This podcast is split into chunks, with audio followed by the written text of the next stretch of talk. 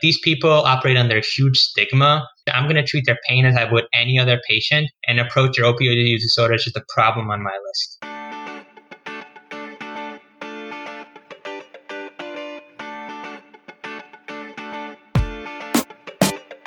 Hi, this is Alice. This is Shafali. And you're listening to Peds Admit. On this episode of Adult Admit, we're sitting down with Dr. Vlad Fomin. Vlad is an internal medicine resident. He's finishing his first year at MGH. And we initially were looking for someone to really describe the nitty gritty of adult pain management, just Tylenol dosing intervals, who we have to hold ibuprofen on, things like that. But what we got was so much more. So we're sitting down today to learn a little bit more, not only about pain management, but also about alcohol withdrawal and opioid withdrawal. We hope you find this episode as helpful as we did. We're super excited for you to take a listen. Without further ado, here's Vlad. Thank you for joining us. Why don't we start with just who you are and where you're from? I'm Vlad Fomin. I am a first year internal medicine resident in the primary care program at MGH in Boston. I'm originally from New York. I grew up in Queens, where a lot of issues are happening right now mm-hmm. surrounding COVID. Um, so, you know, my heart's with my family. Absolutely. And as a disclaimer, all of the following medical opinions are my own, do not reflect the opinions of my employer. All right. Well, that's very fair. So let's talk about pain management today. Sure. Out the gate, my first ever order intern year was Tylenol. What what is your go-to inpatient scheduled and PRN Tylenol dosing? And how often do you find yourself using it? Tylenol is also my first go-to pain management dosing. It's tried and true. It's super safe to use even in patients with underlying liver disease. It's a common misconception that you can't use it. You actually can. So I try to go with 650 milligrams, like Q6, you know, to start off. It's kind of like your your go-to. If they need Q4, you could ratchet up to Q4. If you're finding that you know you're giving them the dosing quite frequently, and you know they're going to probably need a standing dose, you could just do like standing 975 like TID and just have that standing dose before you ah. move on to other pain medications. Oh, that's interesting. So you'll schedule it just TID, sort of makes it easier on nursing um, and lets you get close to that max dose without going over. Exactly. Uh, and, you know, with somebody without underlying liver disease, you could go, you know, three grams daily easily. And even if they have underlying liver disease, unless they're in fulminant liver failure, I feel pretty comfortable with that dosing. And reducing the amount of times like a nurse would have to go into the room, the COVID positive patient perhaps is mm-hmm. key. Yeah, absolutely. Is there a lower limit that you try to max out at for patients with liver disease, or, or do you allow up to the three grams? I, I generally allow up to three grams. Um, liver disease, meaning like if they have underlying cirrhosis, mm-hmm. um, if they have you know some form of LFT abnormalities. I'm not talking like fulminant liver failure, in which case mm-hmm. you probably want to avoid that. Okay, so something that you're thinking about keeping in mind, but not a strict contraindication. Exactly. Excellent, and that is comparable to our adult dosing that we use in our older pediatric patients anyway. So I think the difference there is that we don't tend to schedule it like the TID dose is an interesting twist on it and something to keep in mind when treating adults. Our next favorite medication in terms of pain management is ibuprofen, probably the second order that I put in as an intern.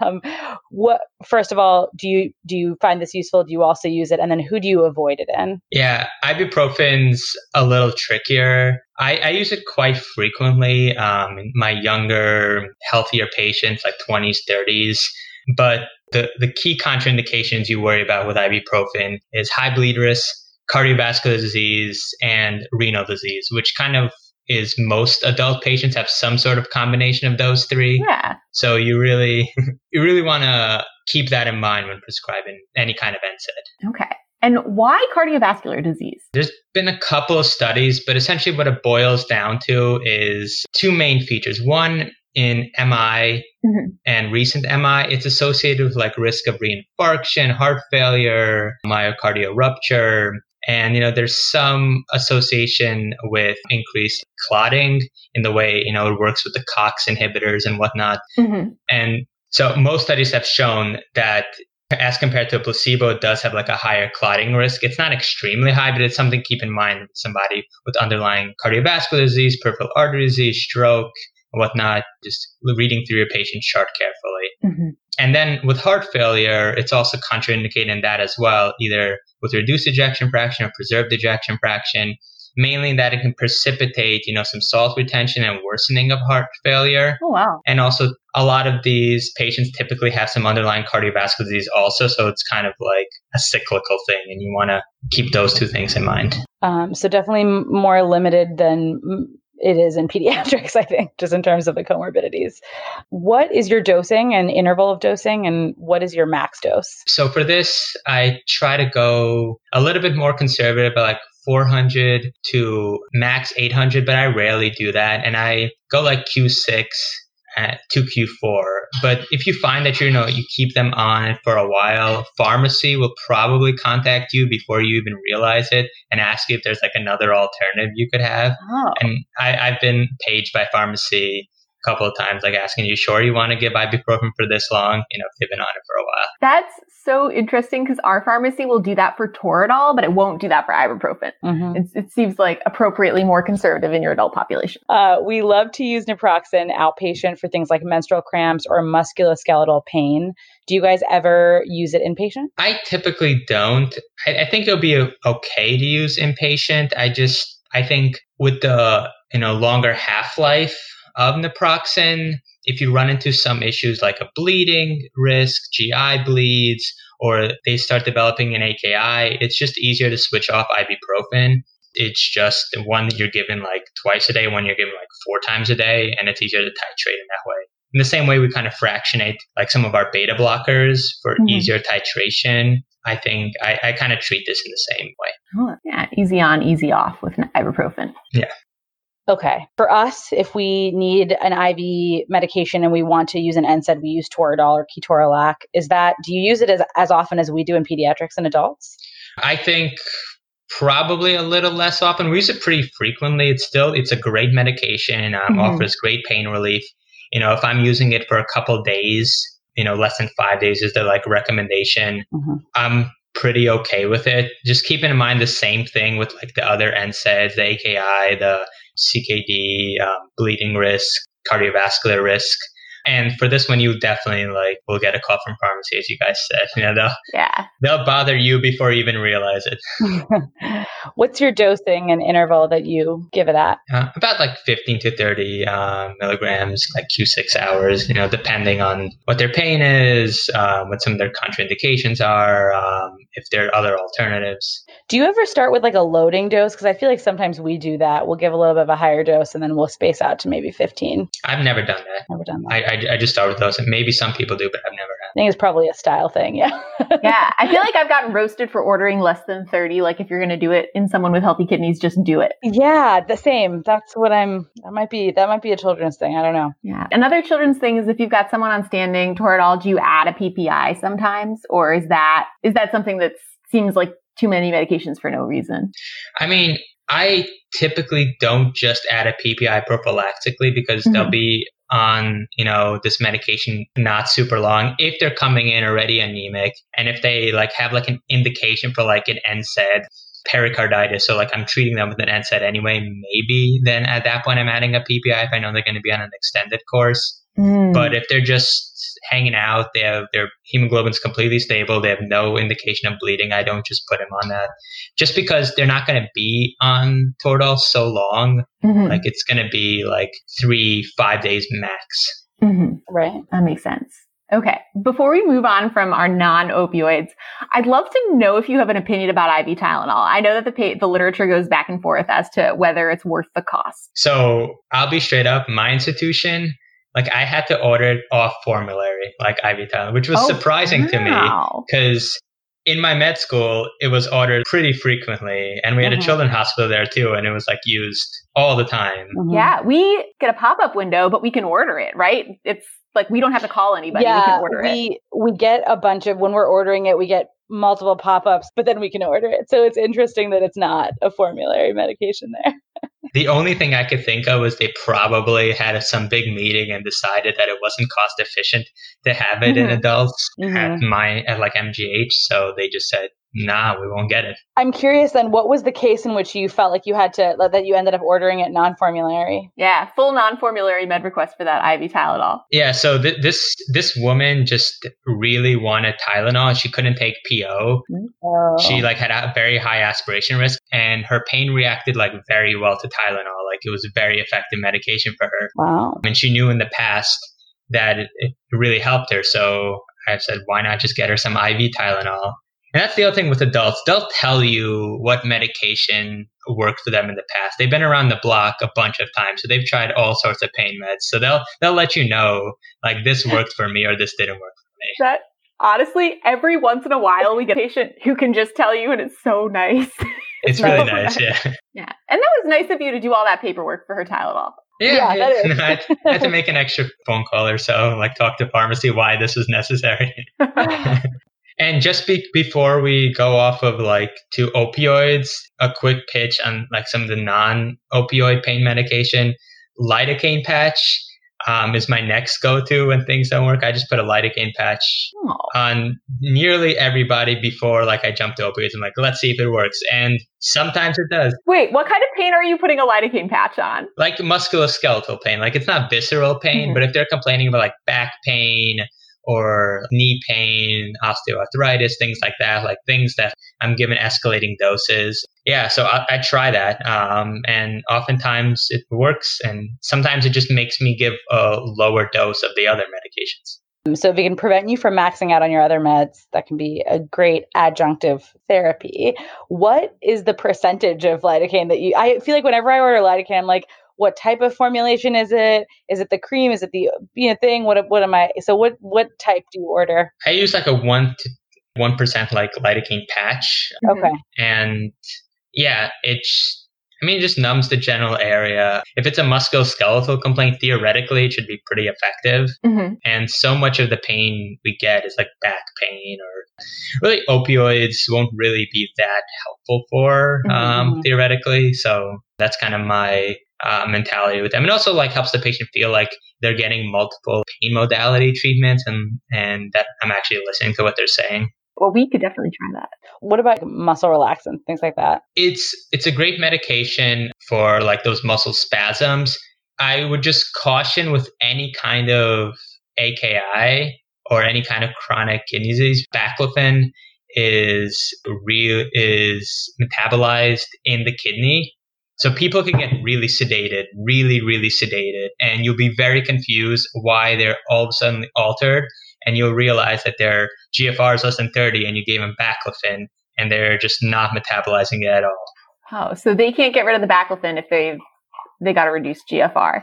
Yeah. You be very yeah. gentle with the dosing. That's good to know. Yeah, especially if they're on dialysis. But even if they have like heading towards dialysis and they're less than GFR 30 sort of range, you want to be careful with that med. Okay. And even with cyclobenzaprine, like all like the same? I'm pretty sure, but I'm not as confident with that. Mm-hmm. Okay. Okay. Same goes for gabapentin too. Gabapentin is a great med. It's like really good for neuropathic pain, and we give mm-hmm. it all the time for if you have diabetes and pain, and sometimes other sorts of musculoskeletal complaint that we think are like nerve related. Mm-hmm. We give, but it's also metabolized by the kidney and excreted by the kidney, and you could get into trouble with people getting pretty sedated. And you know, if you give somebody baclofen, you give somebody gabapentin, and they're on like another sedating meds like a benzo, all of a sudden they're completely altered. Oh, wow.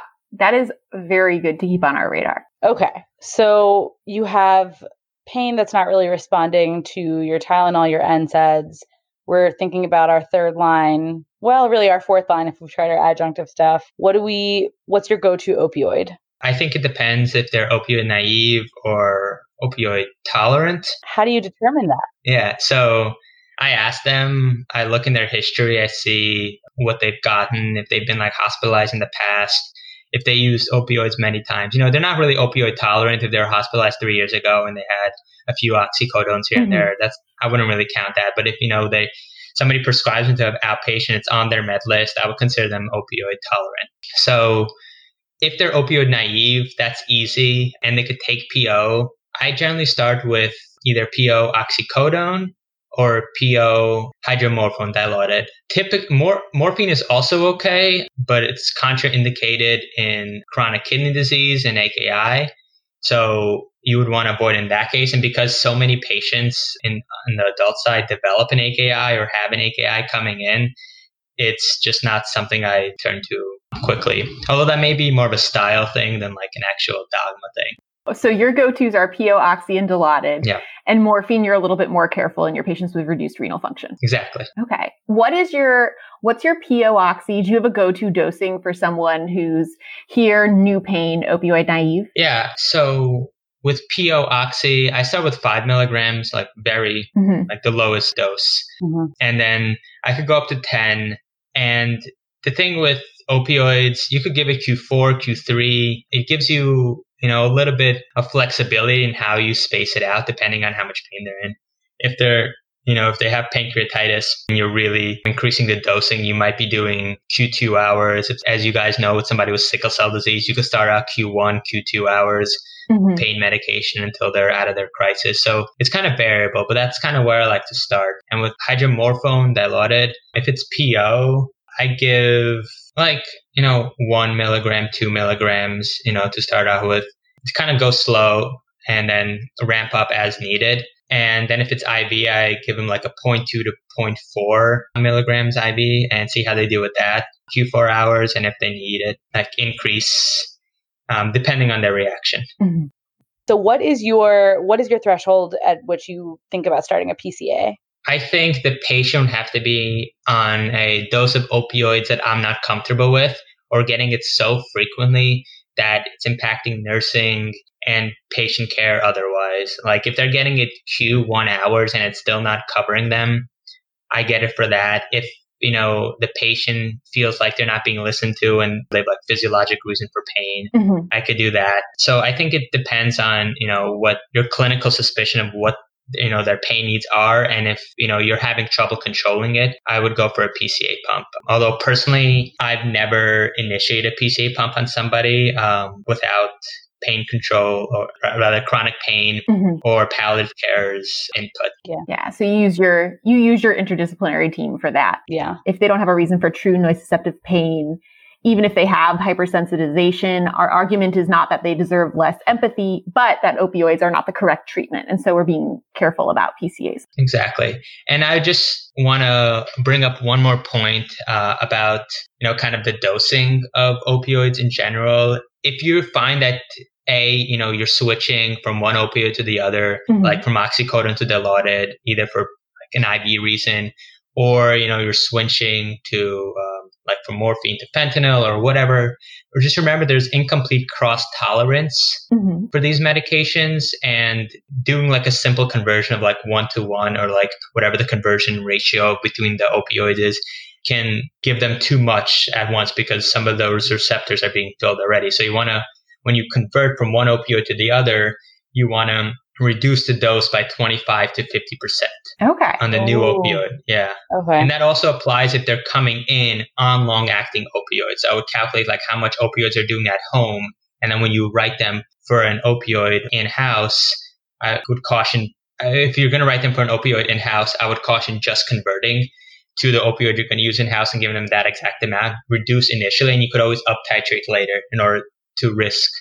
You don't want to risk, you know, giving them an overdose accidentally. hmm So the incomplete cross tolerance puts them at risk for an overdose. Exactly. That's a good point. And I feel like something that we don't see as often in, in pediatrics. Yeah. Mostly because I think that when we get to that point, we're already consulting our pain team and they probably do a lot of that thinking for us, which is great to have them. But I think it makes us a little bit less equipped to do this on ourselves on an older patient. Mhm. Sure. What, when you, do you get patients often complaining of being very itchy when you give them opioids? And if so, do you have something that you, you normally use to treat it? You know, I really don't. And I give a bunch of opioids to a bunch of different patients. And I had this issue come up twice.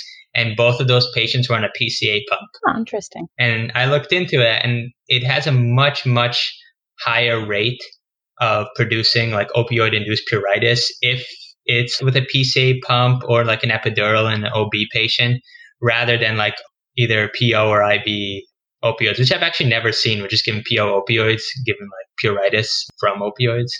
But we see it, but we even see it in patients who don't. Oh yeah, but that's the big IV doses around the clock. Yeah, the big yeah. I think that's what it is. They're getting that's true. What are the other side effects you see co- more commonly? Number one, two, and three is constipation. Mm-hmm. I think, you know, if you're putting somebody on standing opioids, you just give them Senna nightly and Miralax daily to start. And then sometimes that's not enough. You know, some of these patients come in with various chronic pain issues. They were on opioids back home, and now you're increasing the amount of opioids they're getting. And also, they're not moving, they're staying in bed. So, Yeah. constipation is going to be a big thing. And I spend a lot of time struggling with patients who just, you know, did not poop. And you're just making it worse because you keep giving them more pain medication. And then they're in pain because their stomach is distended. So, they ask for more and then it just makes the situation worse and then just they don't poop for like a week or two weeks that is That's a horrible. classic inpatient cycle. I'm so sorry. yeah it's Um, how about nausea and vomiting? Is that something you see? not typically and I, I know like zofran can make the constipation worse but you know if they're really nauseous or vomiting i tend to give that you know you give like compazine or other things like that haldol can help with you know nausea and vomiting depending on you know the cause even like some benzos that can help with nausea and vomiting ativan Mhm, mhm. Mm-hmm. So I think just being creative with your nausea and vomiting, but I don't see it like typically as a side effect of the opioid. Got it. Okay. And I think we see that. I feel like I see that in young, completely opioid naive kids that were young and small kids. this is just from like my Brand new pain. Yes, exactly. Makes it nauseous. Exactly. The kids get nauseous so easily, right? Yeah, they do. They do. they will literally vomit off the vomiting. person. Yeah. um, okay. How do you see respiratory depression that's significant from opioids on the floor? Is this something that you come across? Have you ever had to give naloxone or? So I've come across this situation personally twice. Mhm. It's it's not a common thing at all, and we are nowadays, especially with the, the whole opioid crisis and our addiction consult team, we're very cognizant of that. So not really. One time it was with a patient who got a lot of opioids in the context of a cancer diagnosis.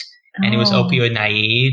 And when coming back from CT, he was just getting more opioids, and, Mhm. And he was also getting some benzos, and he had some like respiratory depression as a result. Now we had to give naloxone for that. Oh, geez. The other patient was a little bit more illicit opioid situation case. It was in the ED when I was earlier this year, and the patient actually shot up heroin while he was in the bathroom of the ED and went into respiratory depression right there on the floor of the bathroom. Oh my gosh. Yeah, I didn't. Yeah, it, it was a surprise to everybody. His bag was searched before it came in, but somehow he snuck it in. Wow. And he required naloxone. He actually had to get CPR. He, he recovered, but yeah, so that was the most traumatic or yeah traumatic episode of that. Um, but that does not happen typically. No, and that was Okay. not with your ATC Dilaudid. Yeah, that was a separate. That's true. That wasn't. but oh my IAPA. gosh, I'm that glad was the not patient did okay. dilaudid. That was not Yeah. dilaudid. It was it was heroin. Wow. Yeah. Wow. Wow. Do you guys ever use Nalbuphine? Your Nubain? You know, it's because I don't really experience the pruritus um, situation that often. It's in, you know, our, you know, internal medicine guidebook to do if they experience like opioid induced pruritus. I, the one time I had it, I gave Benadryl Mhm. and I just went down on her opioid and that resolved. So I never had to do it, but Mhm. it's technically, according to studies, it's better than Benadryl. So I'll turn to that if that's an issue. Yeah. It's that antagonizes the site that causes itching. Our pain team likes it for itching with PCAs, but we also give it just for patients where they're not quite at the level where they're where they need oxy, but they're also failing your NSAID and your Tylenol. We give it Mm. for pain. Yeah. I think that That's we do good it. I think that, I think that some OBs do it, but I haven't seen it anywhere else. Huh. So, so you guys awesome. don't I use never it for pain of at all. Yeah. no, I, but that's really cool. Uh, I tried to order it today. It's we're out in the hospital. Alice, did you know this? Oh yeah, but also critical shortage. Yeah. what are, what are your just so we know? I mean, I'm sure it, it's the type of thing that you look up in a pinch. But what are your doses of naloxone that you're giving in acute respiratory depression? That's a great question, and I could touch on it now. So, you know, you're given the naloxone like comes in like 0.4 milligrams. Mhm. We're recommended by our addiction consult team, and this is what we do is to dilute it one to 10 before giving Oh, it Okay. and actually give it in like Q1, Q1 minute doses to see how they react to it. Just because, you know, if you just bolus them with that entire naloxone, it's going to work. Um, they're going to come out of it and they're going to be in withdrawal sometimes if they're like suffering from opioid use disorder. And that's very unpleasant to them also. So you don't want to do it to that level. And your goal when somebody is overdosing, not to completely bring them back to normal mental status, it, and rather yeah. not to bring them back to like completely. Your goal is not to bring them back to complete attentions, to bring them back to slightly increased mental status, a normal respiratory rate, a normal O2 sat. So you know they're not gonna you know die, and they're not gonna be in like hypoxic respiratory failure. That they're just gonna be okay, but they could be you know, a little bit altered still. Okay. Yeah. So, yeah, a, a good point to hit because I feel like I don't really know. It. Yeah. Let's move on to talking about alcohol withdrawal. Is this something that you see a lot on your internal medicine floors? Yes, all the time. And it's my favorite topic. I'm thinking about addiction medicine and interest or alcoholic liver disease. So this is right up my alley of things I'm interested in. But we do see this regardless if you're interested in it or not all the time. That's awesome. It's an important important thing. Anyway, what screening questions do you ask? How do you kind of get how do you screen for alcohol use disorder in your patients that come through? I'm pretty upfront when asking patients. You know, I start off like, do you drink in general? Um, and then when they say yes, you know, I ask them how much and they like how many drinks a week, how many drinks a day. And, you know, if they say I just drink socially, I ask how social are you? Uh, and then and sort of just kind of figure out if they're like above the recommended like 14 a week for men or seven a week for women. And I kind of start getting into, you know, have your drinking been escalating? How much did you used to drink? When did you start drinking? Like what kind of drinks do you drink? Do you drink, is it liquor? Is it beer? Is it wine? Then I go in the withdrawal question, like, have you ever experienced withdrawal? You know, has have you ever been in any kind of alcohol detox, a rehab program, depending on how much they drink. And, you know, the people who, you know, I'm worried about withdrawal, they'll be saying things like on the order of, I drink a liter of vodka a day, mm-hmm. or I drink like half a liter, like a lot wow. of alcohol, or, you know, I drink a 12 or 30 pack a day. Like these are the people that you're going to be like most concerned about. If they're drinking like, you know, 20 drinks a week instead of their recommended 14, you know, they're probably very, very likely not going to go in any withdrawal. And if they do have some withdrawal, it's very likely not going to be dangerous. So that can kind of help you like stratify, like how, how serious is this patient and does he really need to be on CIWA? Okay. So that definitely, I feel like what I'm getting from that is that there's not as much subtlety as I would was thinking. It's pretty obvious when somebody's going to be high risk. Yeah. Exactly. And your patients almost know that it's coming and need to tell you so that they can get ahead of it, type of thing. Yeah, and some of them came in like just like three months prior and experienced the same thing like in this very hospital. So you know, for many of these people, you know, especially if they're above the age of forty, you know, this is not going to be their first withdrawal. You know, some of the younger ones, like in their late 20s or early 30s, this might be the first time they're actually withdrawing because this is the first time they've, you know, been drinking this much. And before mm-hmm. they just drank casually. But some of the um, older people with alcohol use disorder, you know, they've experienced withdrawal, they've experienced detox, some have experienced complications of withdrawal. So they've been around the block and they'll probably let you know, like, where was the, when was the last time they withdrew. All right. So when you're looking at these lab, what kind of stuff do you see on admission labs for someone with alcohol use disorder? You know, important things to get, obviously, CBC, anemia labs, you know, um, cytopenias.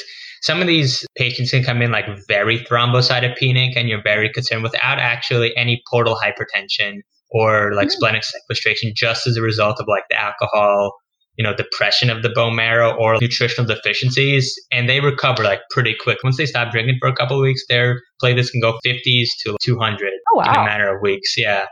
It could be pretty profound, but and I do do the workup. You know, are they hemolyzing? I think about it, but it typically that's what it typically ends up being. Mm-hmm. Obviously, like a CMP is important to get. They have LFT abnormalities. You know, you want to see maybe a lipase if they come in drunk. Do they have like pancreatitis? Things like that. Um, if they have evidence of any kind of like hepatic dysfunction, persisting like over, if you look into your chart, persisting like elevated transaminitis or like elevated INR, low albumin, which could be both nutritional and liver. Mm-hmm. And if they're altered, like if they have like any sign of like hepatic encephalopathy, don't get an ammonia. It's not going to change your management. but just kind of clinically. That's a good pearl. yeah. yeah. Just, ammonia, like just it's a clinical diagnosis, hepatic encephalopathy. Ammonia is not going to change your management one way or another. Then you definitely shouldn't titrate your lactulose based on the ammonia. That's neither here nor there. Yeah. But also a little trick I kind of learned is if they're not upfront about their alcohol use and you really suspect it based on their history, sometimes you could check like an HDL and sometimes that's elevated. And because alcohol use upregulates like HDL production in the liver. Interesting. And you could kind of get a sense like, oh, maybe they are drinking and they're not being as upfront with me. Um, Interesting. It'll bump their HDL. Doesn't, doesn't yeah. HDL go up in like some of the autoimmune hepatitis too? Yeah, I think so. I think it's just a liver synthetic thing, but yeah. Yeah. Yeah. Um, that that comes from I'll name dropping Dr. Schmidt, who gave me that pearl, and he, he does an outpatient setting, and I thought it was a really cool pearl. That is uh, good to know. Um, I think lastly, like an ethanol level, be important to get um, because like if the patient is drunk at the moment that you admit him, the withdrawal could come later. Mm, so sort of documenting that and then knowing when the last drink was. Yeah, yeah, that's that's the other good point. That's a great point. Asking when their last drink was is one of the most key things you could do. Mm-hmm. And then when we start to get worried about alcohol withdrawal, what symptoms are we looking for in these patients? So you want to, vital sign wise, you want to be looking for tachycardia, kind of unexplained sinus tachycardia, assuming they don't have any kind of arrhythmias otherwise. Hypertension, like unexplained. Mm. And then like looking at them, you know, physically, oftentimes diaphoretic, very agitated, sometimes tremulous just sitting in bed. You know, you want to kind of take a look at their eyes. They may have, you know, their eyes may be a little bit more dilated. And my my kind of go-to alcohol withdrawal assessment is to ask them to either stick out their tongue and I see if there's a tremor or fasciculations in their tongue, or like stick out their hands and see if there's any tremor in their hands. Oh. Like that being a tremor, not asterixis, which are completely independent entities, but you could check for both while you're there. Mm-hmm. I think one like the most important signs is just their mental status like how agitated they are. Because somebody in mm-hmm. withdrawal it's not pleasant and they're going to be you know very anxious and very not calm. The thing with CIWA is they have because some of it is subjective measurements they have to be able to speak and not be altered to be on CIWA So putting somebody who's completely altered on CIWA doesn't make any logical sense because some of these are questions like, are you anxious? How can they answer that if they're completely altered? So like that doesn't make any sense. That's a great point. yeah.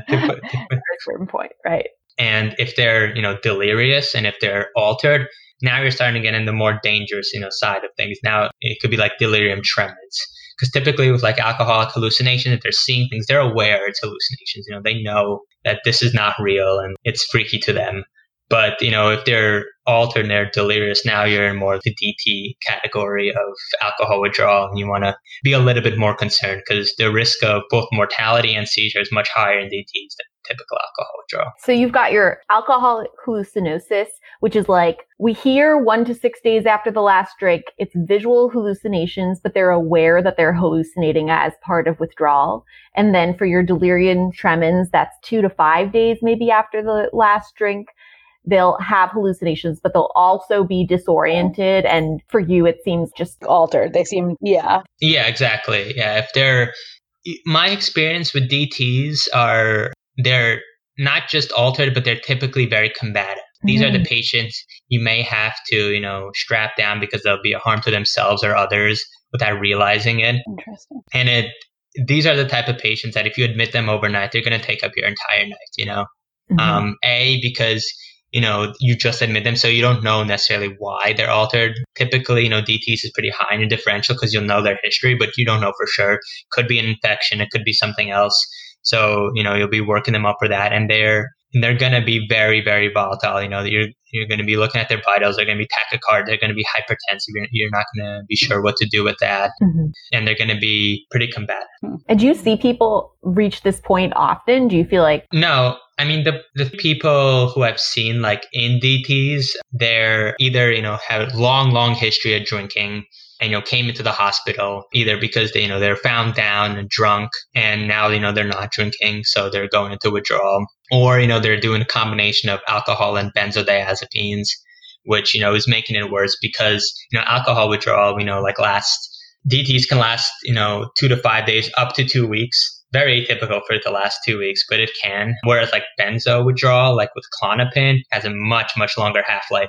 So as you're coming down from the alcohol withdrawal, you could be hitting the benzo withdrawal and have a whole new set of delirium for the same like GABAergic reason. But yeah, it could be, it could like complicate the picture a lot. Oh, wow. That's good to keep in mind. I had no idea DTs could last for two weeks. I've never seen it, but that's what that's the wild. papers say. Oh yeah. Wow. God, that's terrifying. Okay. Let's see here. How do you treat, have you, first of all, have you ever experienced seizures in a DT patient and patients having DTs, and how do you treat that? I've never actually experienced seizure as a result of alcohol withdrawal. Mm-hmm. But my understanding is you would treat it just like you would treat any seizure with Ativan, giving it to them like pretty frequently until you break the seizure. Mm-hmm. And, you know, you give that to them. But the benefit of that is, you know, you're treating their withdrawal because what they need is more GABA medication like benzodiazepine. So you're kind of killing two birds with one stone. Mm-hmm. So you tend to schedule Ativan for your patients in withdrawal in general?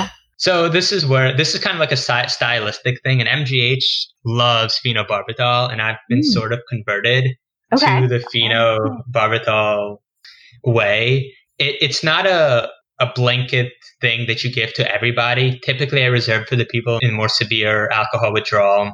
And if like I'm concerned about complications for alcohol withdrawal, but you know, it has few like very distinct advantages over benzos.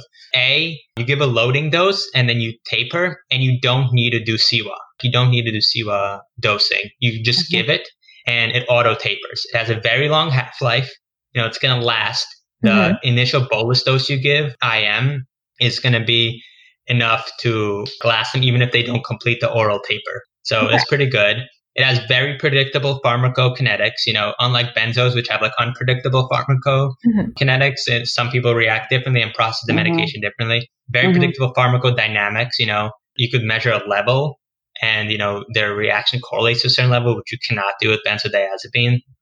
And I think most importantly, if this is a patient that's like COVID positive, the nurse doesn't need to go in and check CIWA. You know, the nurse doesn't need to go in and keep doing like Ativan dosing. They just give the phenobarbital. The patient's sedated, which is what you want, and they'll be okay. You know, you just monitor their like pulse ox and respiratory status, and it's it's a pretty good medication to give, not just in the ICU, but I've done it on the floor, and people. I wouldn't say like enjoy their withdrawal, but it's much more tolerable withdrawal because as opposed to like CIWA with Ativan, in which you're giving it in response to their symptoms. You know, they have symptoms and they're uncomfortable. Yeah. And then it's like a CIWA score. And then if they score X, they get a dose of Ativan. Is that sort of? That's exactly it. Yeah. CIWA scores, just break it down. I kind of put the cart in front of the horse. But CIWA scores, you know, you score based on certain like both objective and subjective parameters. And mm-hmm. objective being, you know, blood pressure, respiratory rate, heart rate, you know, things like that. Subjective being, you know, um, anxiety, you know, headache, you know, things like that, discomfort, and then like other measures like tremors and whatnot. So, you know, these, these are measures like the person could be anxious being in a hospital. You don't know, you know, why, you know, they're scoring CY, you know, mm-hmm. on what measures. And also like you're responding to them. So you're not being proactive, you're being reactive. So they're yeah. giving you a symptom, then you're reacting now. Whereas phenobarb, it's kind of very, it's very proactive.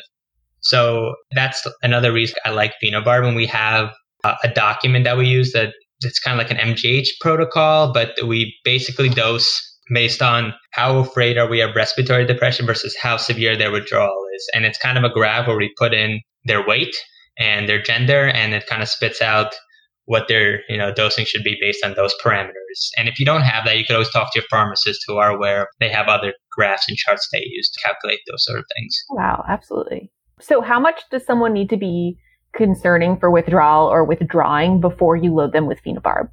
I think um, somebody who's like altered and combative, I would give phenobarb if they're you know sitting in bed and they're shaking after a few um, benzodiazepine doses. Then I go phenobarb. It's important to remember because you know phenobarb can act in, in a way that makes the benzo effect even greater. Mm-hmm. So you want to not get phenobarb if they've already gotten sufficient benzos. So the typical cutoff we give is if they've gotten like greater than 20 milligram benzo equivalents 24 hours. At that point, you know, we've committed them to benzos and we can't be given phenobarb.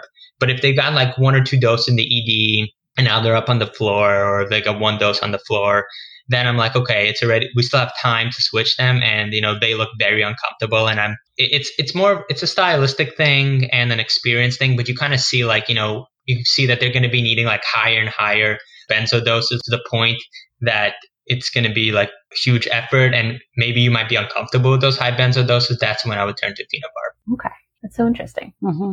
what what types of so when i think about alcohol withdrawal and alcohol intoxication i also think about like electrolyte repletion thiamine things like that what do you what do you order on these patients when they come in yeah, so that's a great point. Thiamine for everybody. Just everybody gets thiamine. Everybody gets a multivitamin. Everybody gets folate. Don't even bother checking the folate level or the thiamine level. It's gonna take forever to come back. Just yeah. give it to them.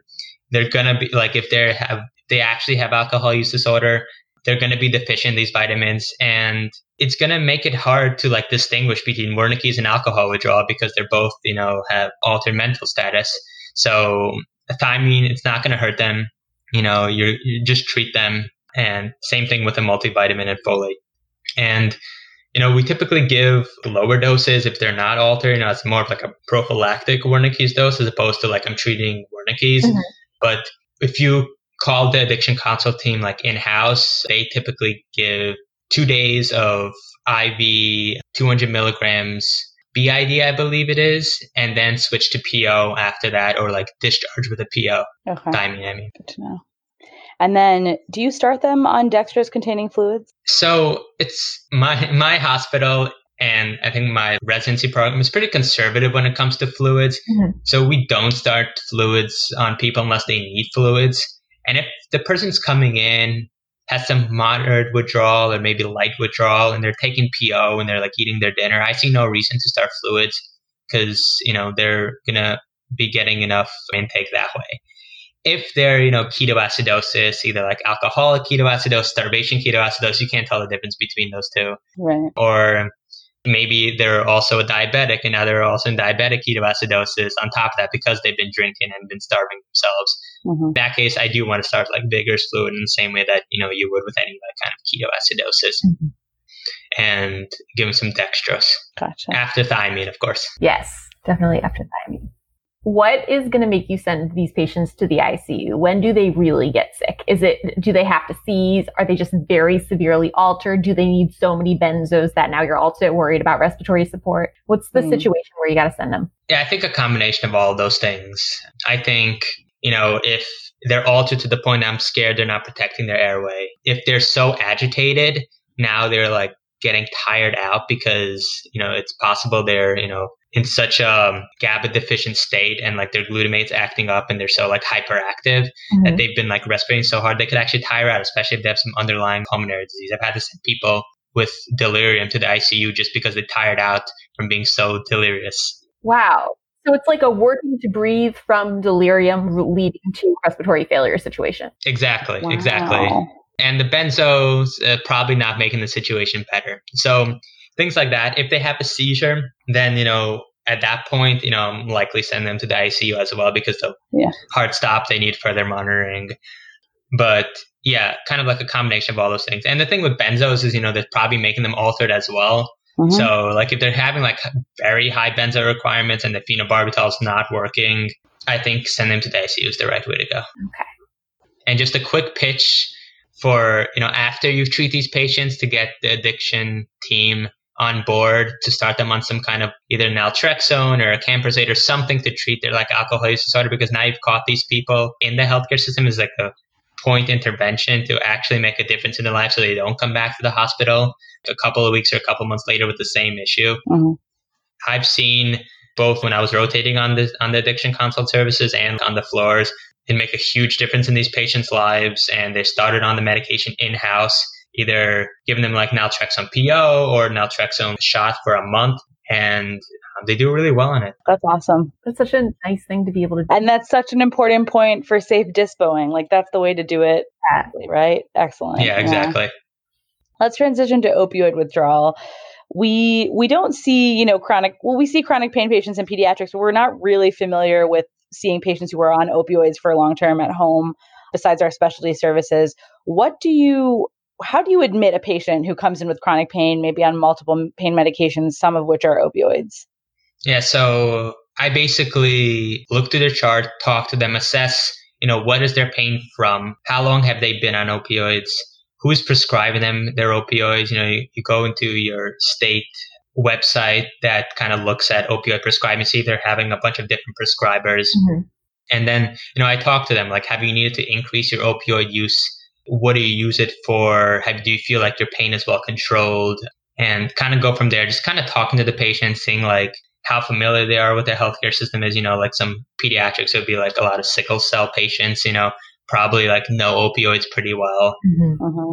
So to see how they do with those things. Gotcha. And do you, what are your kind of rules of thumb for continuing those medications when they're inpatient versus holding them? How do you figure that out? So I think it's an important distinction to make.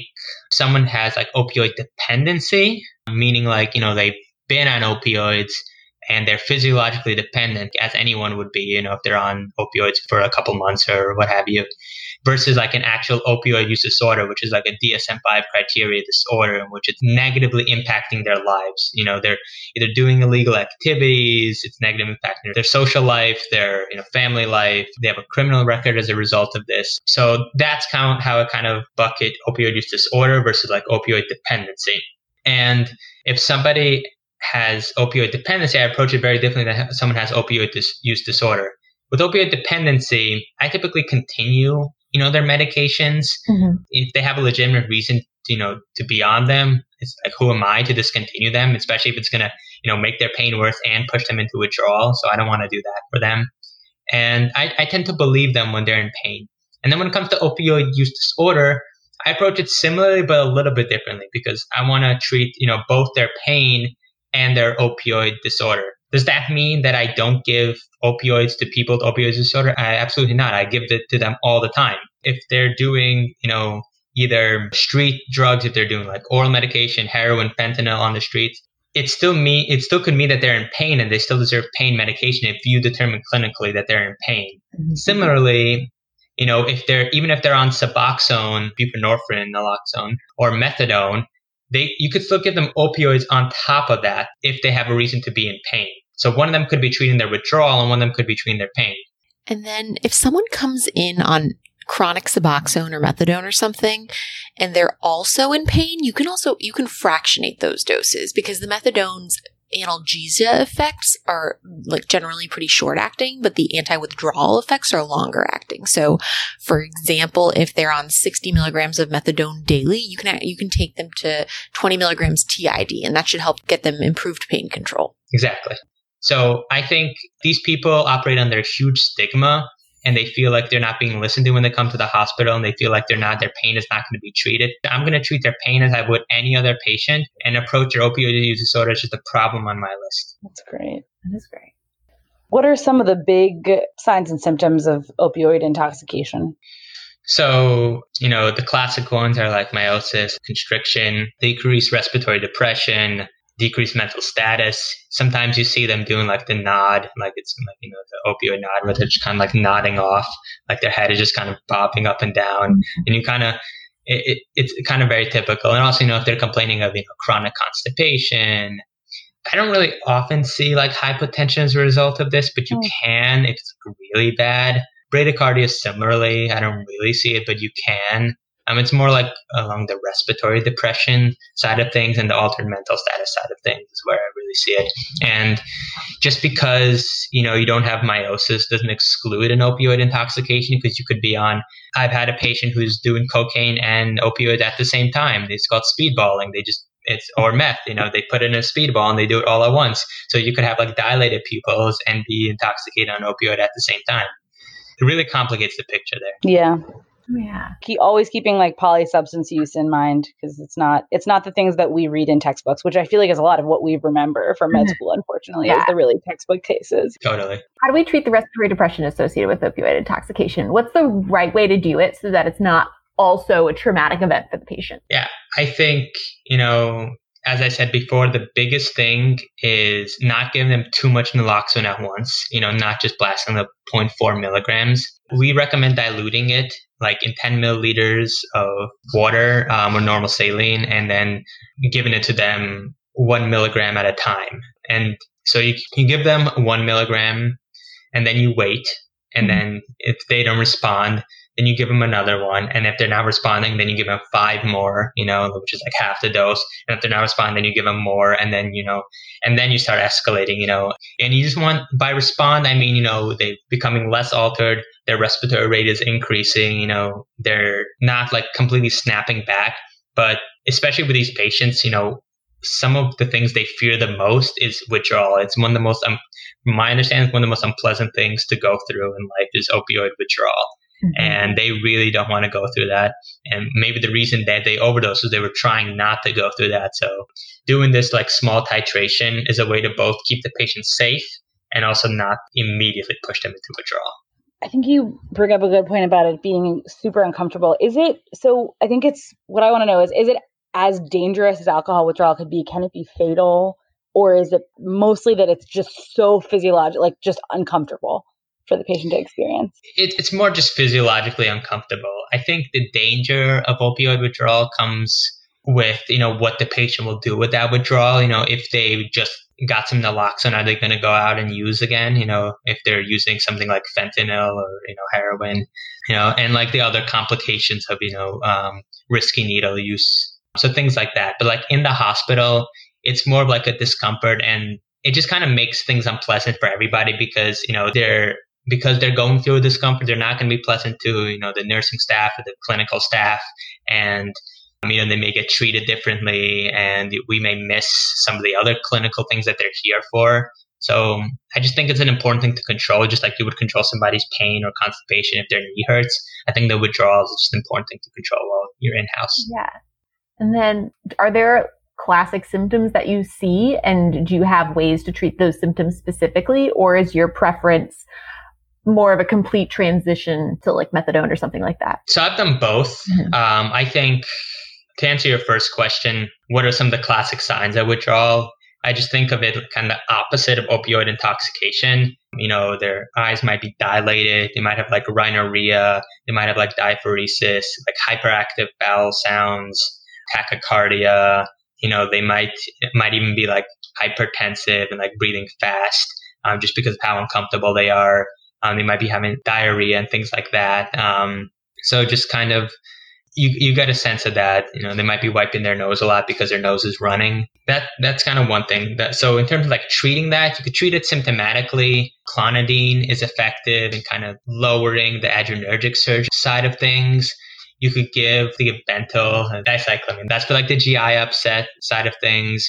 Hydroxyzine can be great for uh, more of the anxiety side of things. So you're not giving them benzos, mm-hmm. which I try to avoid in these patients. Um, trazodone have them sleep at night, which they have trouble doing. Loperamide for diarrhea. So these are all like PRN stuff you could give them. Mm-hmm. I think if somebody's like really withdrawing, I, I found it effective just to treat the withdrawal. You do that with methadone or with Suboxone, buprenorphine, naloxone. So methadone, you know, if they're withdrawing, give them 10 milligrams of methadone. See how they do if they're not responding too well, you give them another 10 milligrams, like 20 milligrams. That's like initial starting point. Mm-hmm. You, you know, if you're ever nearing like 40 milligrams in somebody, at that point, you want to call for like some assistance like the addiction consult service or like whatever the addiction team you have in your institution um, to help out with that. And just remember to check like the QTC when you like start them on that. Mm-hmm. And then Suboxone, you know, you want to, you want them to be off opioids for like 24 hours before you start Suboxone. And there, have been like some papers like experimenting with like microdosing of Suboxone to like do it like mm-hmm. before the 24 hour window, but that's kind of complicated. I've never done that.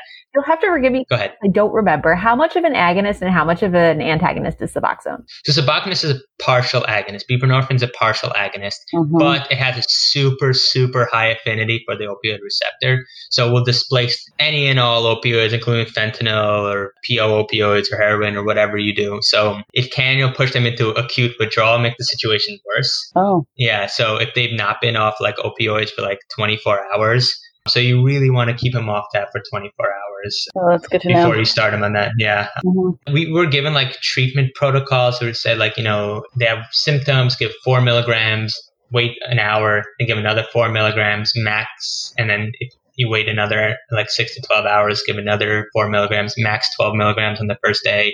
And then give that again on the second day. And you could give like up to 16 milligrams on the second day. I think once you're getting into this kind of minutia of dosing Suboxone or dosing methadone outside of your first initial dose, pull them out of that withdrawal. I think you need some assistance from like the addiction consult service mm-hmm. and they and someone should be helping you know titrate this medication right all right and so when we think about getting these patients from their acute withdrawal to home what in your mind is the ideal plan to have in place for a safe discharge so that they don't have to come back? So, a couple of different things. Number one is you give everybody naloxone. They should have naloxone. And sometimes we even give them like sterile water things, you know. So if they're going to use, you know, they're going to use sterile water. There's a needle exchange here in Boston that they could go to. So giving them resources like that. So, you know, one, you know, if they're still planning on using and they're not interested in any kind of partial agonist or agonist therapy, and you know they're going to go out there and use at the very least, you know, you instruct them how to be safe. You know, you give them the naloxone, you tell them to never use alone, tell them to use clean needles, alcohol wipes, sterile water, you know, things that prevent kind of infection. And wait, what are they doing with the sterile water? So, so I mean, most people wouldn't know this unless they've done heroines because the way you do heroin is you have to dilute it in water and you boil it. You know, you've seen on TV people boiling in a spoon. They heat it on the spoon. Yeah, yeah. Nowadays, most spoons are plastic, so nobody does it in a spoon anymore. They do it in like a like a bottle cap. Oh. So yeah, so that's like kind of like the mixture. But some people, it's a pretty big like homeless population here, you know, in Boston. Mm-hmm. Some of them suffer from opioid use disorder. Mm-hmm. So it's important to acknowledge that some of them don't have access to clean water. You know, they don't. Mm-hmm. Some of them use puddle water, you know, things like that. So whatever, and that leads to infections, endocarditis, like things like worse complications. Yeah. So, you know, at whatever point you could harm reduce is the thing to do. Like harm reduction is the name of the game with these patients. Yeah. And whatever you could do to get them to a point that maybe one day, you know, they will stop using and they will want to be on therapy for this. And so that's number one. Number two is if they actually started something like Suboxone or methadone, do they have it prescribed? Like that's important. You know, who's going to give it to them once they leave? So, mm-hmm. you know, oftentimes our wonderful like social workers with the addiction service, they set up, you know, either are they going to a rehab? Are they going to a care facility that they go into like, we call them clinical stabilization services, some of these patients or you know are they going to like a halfway house or whatever and who's going to prescribe it to them there and if they chose methadone, and a lot of these patients, they, they, they will choose. Like some of them prefer one route over the other. Mm-hmm. Unfortunately, for methadone, for pain, anyone could prescribe methadone and there's no issues. You could prescribe methadone TID for pain for any patient. There's no issue, you know, and it's commonly used for pain. It's a great pain medication for people who have no opioid use disorder whatsoever. If they're getting it once a day for opioid use disorders, they have to be in a methadone clinic.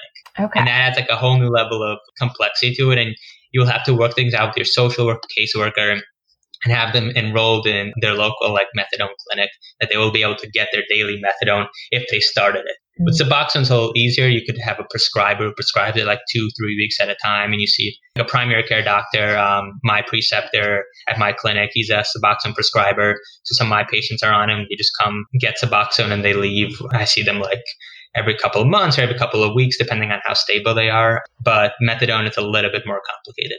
Gotcha. It's interesting when you put that label on and how it changes everything so dramatically, and it has to go through. It's complete nonsense. No, I, I'm. I'm curious. How do you dispo? Like, if you're if you're taking care of a person who's experiencing homelessness, or you're taking care of somebody in kind of like a labile social situation where they may not have a primary care provider, what is your? How do you dispo them? I mean, that makes it more challenging. Well, it depends what they need clinically, you know, afterwards. Mm-hmm. If they actually need clinical care afterwards, sometimes we're sent to like a SNF or like nursing home facility short term. Mm-hmm. If they need like longer care, they could be sent to a longer term facility. If they need just what we call clinical stabilization, they're mostly stable, but they need a little bit of watching, you know, make sure, you know, their foot heals or what have you. And we send them to those things. Um, we have a wonderful thing in Boston here called the respite care which mm-hmm. is kind of like care for people who don't need like acute medical issues, but there's still a doctor and nurse on staff seeing these people and they could stay and like until they feel better and leave. So we sometimes we send them to a respite care place called Barbara um, McInnis House. Um, it's a wonderful place and we, it's the healthcare for the homeless people work there and they do a wonderful job with these people. And a lot of our patients really rely on that. If they don't need any more clinical services and they don't have a PCP, mm-hmm. it's a bit of an unfortunate situation.